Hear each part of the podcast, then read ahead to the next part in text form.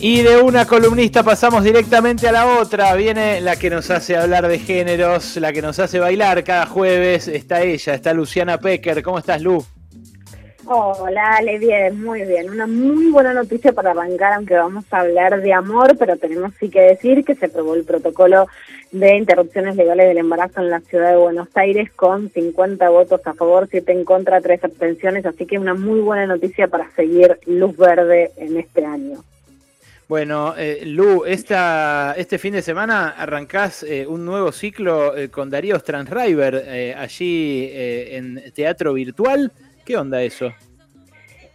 Es raro porque, Ale, este es un año donde, bueno, por un lado todo, todos los eventos culturales, por supuesto, están frenados, entonces hay algunos intentos de, de hacer encuentros vía streaming. Este es el primero que vamos a hacer juntos. Darío ya está dando taller y clases a través del streaming del Centro Cultural Konex, pero bueno, la verdad que estoy súper contenta porque de construir el amor con Darío fue una experiencia que, que primero para mí tiene muchos lazos también de lo que hacemos nosotros juntos, que es la conversación, el diálogo, el debate. Hay, hay un punto donde el feminismo generó una ruptura en la sociedad y cuando dicen, bueno, interpelás al amor cuando parás la violencia, cuando parás el abuso, cuando parás el femicidio, o como hemos muchas veces más contado, bueno, ¿qué hacemos en esta actuación? ¿Qué hacemos ante esta otra? Y sí, lo interpelás, ¿viste? Si tirás todas las formas en donde el amor era dar sumisión, dar tiempo, dar integridad, bueno, pateas el tablero, pero patear el tablero no es patear el amor, ¿no? Y este puente con Darío fue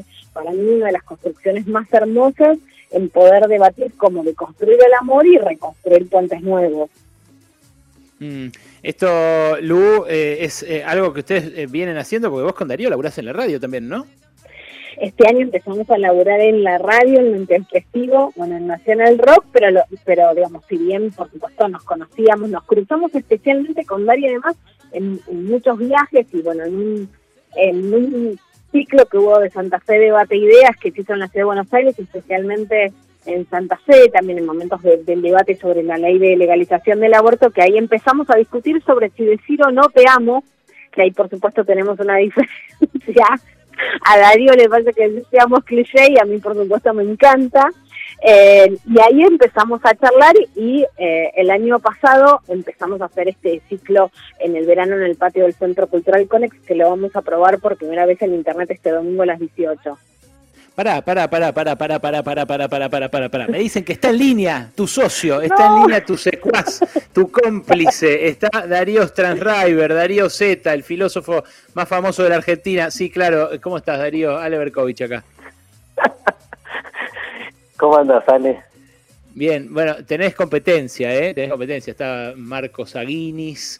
Eh, ahí, ahí está, a ver, ¿quién más te puedo citar para que te sientas bien cómodo en el equipo? Un Santiago Kovalov te voy a meter. Eh, bueno, lo voy a dejar ahí por ahora, se me van a ocurrir seguro. ¿A quién nombraste antes de Santiago? Perdón, no escuché, antes de Santiago. A Marcos Aguinis, ¿te va? No, pero Aguinis no es, es filósofo, Santiago sí. Es, Claro, es más eh, más eh, autor de ficción, ¿no? ¿no? Es, un, eh, es un escritor de ficción, este, claro. Santiago, ¿sabes que a Kovalov, este, a, eh, yo lo he leído y lo respeto mucho como filósofo? A mí me gusta mucho ah. cómo, cómo piensa, cómo escribe. Ha hecho una traducción de la obra de Fernando Pessoa que es fascinante. Obviamente Mirá. estoy en las antípodas de su pensamiento político. E incluso cuando piensa la política, te voy a decir, ese, aunque me siento en las antípodas, también me gusta cómo la piensa. ¿Sí?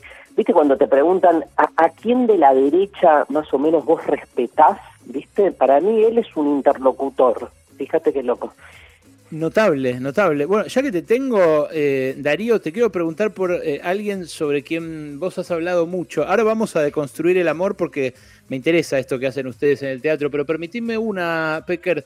Eh, justo hoy estamos eh, preguntándole a la gente eh, quién creen que está inflado, eh, porque de entrada en el programa leímos una noticia en donde los cultos monoteístas le reclamaron al gobierno Eh, porque dicen se está intentando invisibilizar a Dios. Y a nosotros nos parece que, eh, primero que Dios ya es invisible, por lo menos nos habían enseñado eso de entrada. Eh, y segundo que eh, Dios, viste, se ha probado en estos ciento y pico de días está muy inflado, muy sobrevalorado. No, no, no ha hecho nada para frenar la pandemia. Hace como dos mil años que no hace un milagro así palpable, una cosa que vos digas, oh, acá está Dios de verdad. Eh, ¿Vos lo considerás también así, Darío? ¿Crees que Dios está sobrevalorado, inflado? Mira, te voy a contestar como siempre, porque es un tema que a mí me fascina. Yo incluso, mi, mi, mi tesis de graduación fue sobre filosofía y religión, así que imagínate que es mi tema. Yo creo que sí. Lo que está sobrevaluada es la idea humana que tenemos de Dios. O sea, me Ajá. parece que eh, lo sobrevaluado es hacernos creer que Dios es lo que los seres humanos hemos constituido como Dios. Cuando en realidad, si hay un Dios, no es Dios. Quiero decir con esto, o sea, que si hay un Dios, no es ninguna de las formas institucionales con las cuales el ser humano cree que Dios es, porque si Dios termina siendo lo que los hombres pensamos de Dios, obviamente no es Dios, porque todo lo que nosotros pensemos va a estar contaminado por lo mundano, cuando si hay un Dios es lo que excede lo humano. Entonces está sobrevaluado eso, me parece.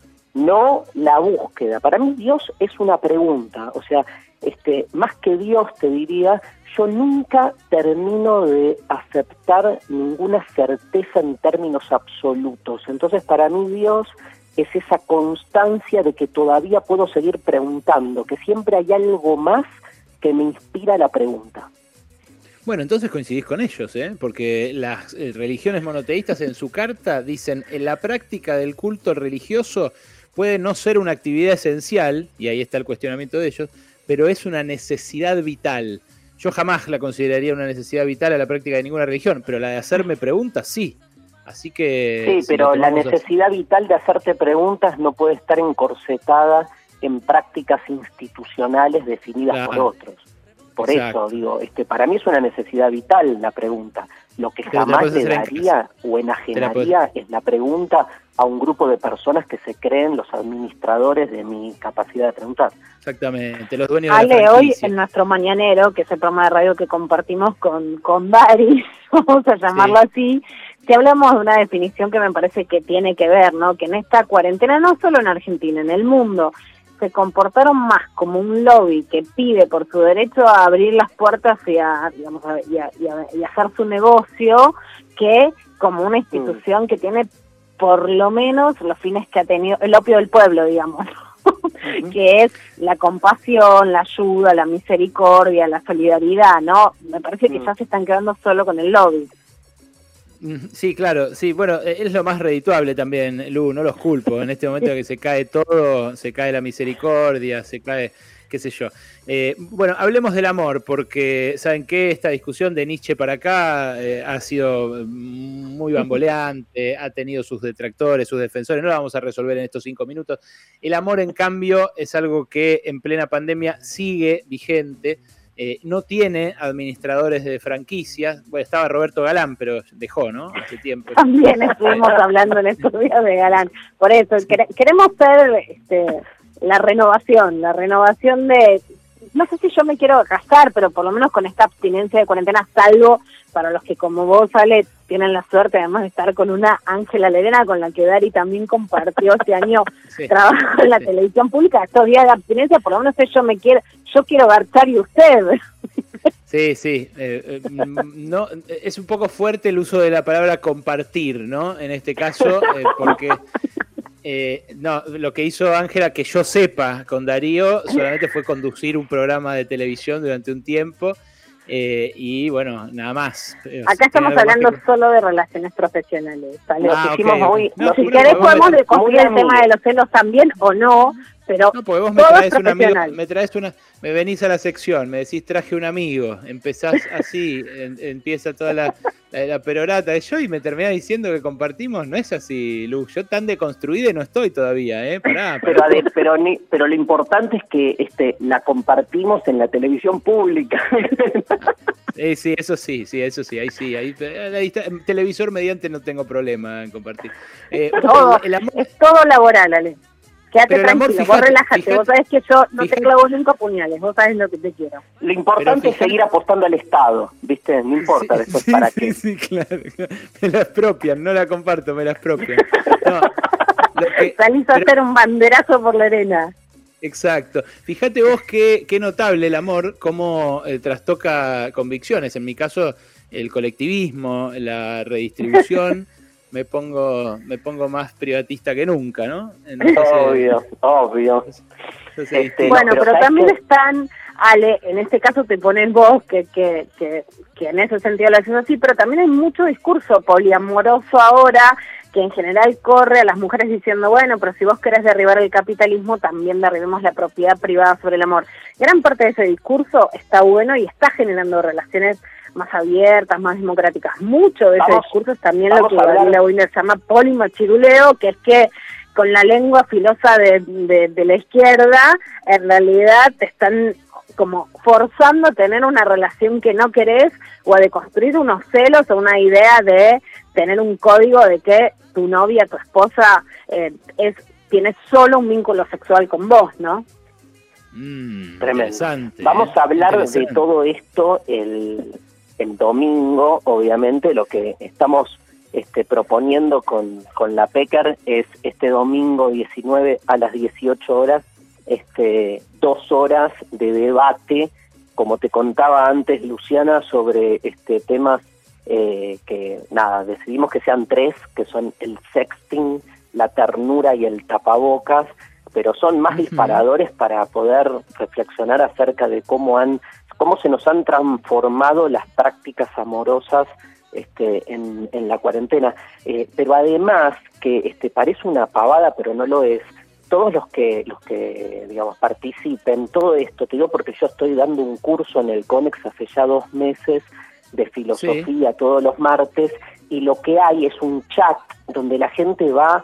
Eh, opinando, nosotros les vamos tirando consignas, o sea, hay participación y hay levante, porque en el chat, increíblemente, la gente empieza a hablarse entre sí, y en mi curso de filosofía yo me desmadro explicando a Heidegger, a Marx, a Derrida, y está todo el mundo pelotudeando con el otro, viendo, digamos, cómo siguen la conversación después privadamente.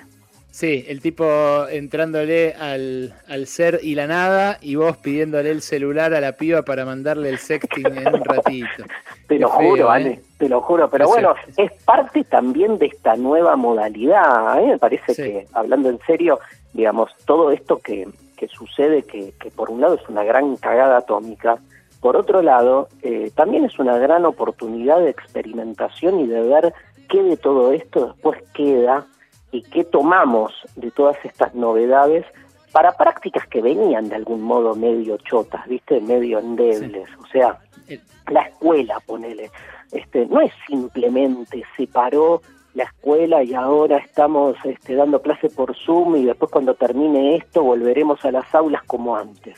No es así, no es que empezó, terminó, volvió a empezar. O sea, la verdad, hay un montón de cosas que podemos visualizar positivas y otras negativas de lo que la tecnología brinda en términos áulicos.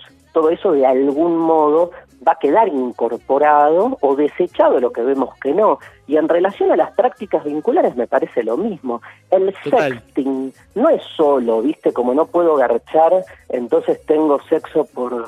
por computadora como si fuese una especie de reemplazo menor, sino está bueno ver qué cosas habilita que pueden ser absolutamente positivas a la hora de renovar nuestra práctica sexual presencial, donde hay situaciones Totalmente. que por ahí no nos animábamos a, a poder desplegar y el sexting nos los permite. Para mí está bueno como ver eso, ¿no? En, en qué sentido se amplía algo que teníamos por ahí demasiado normalizado.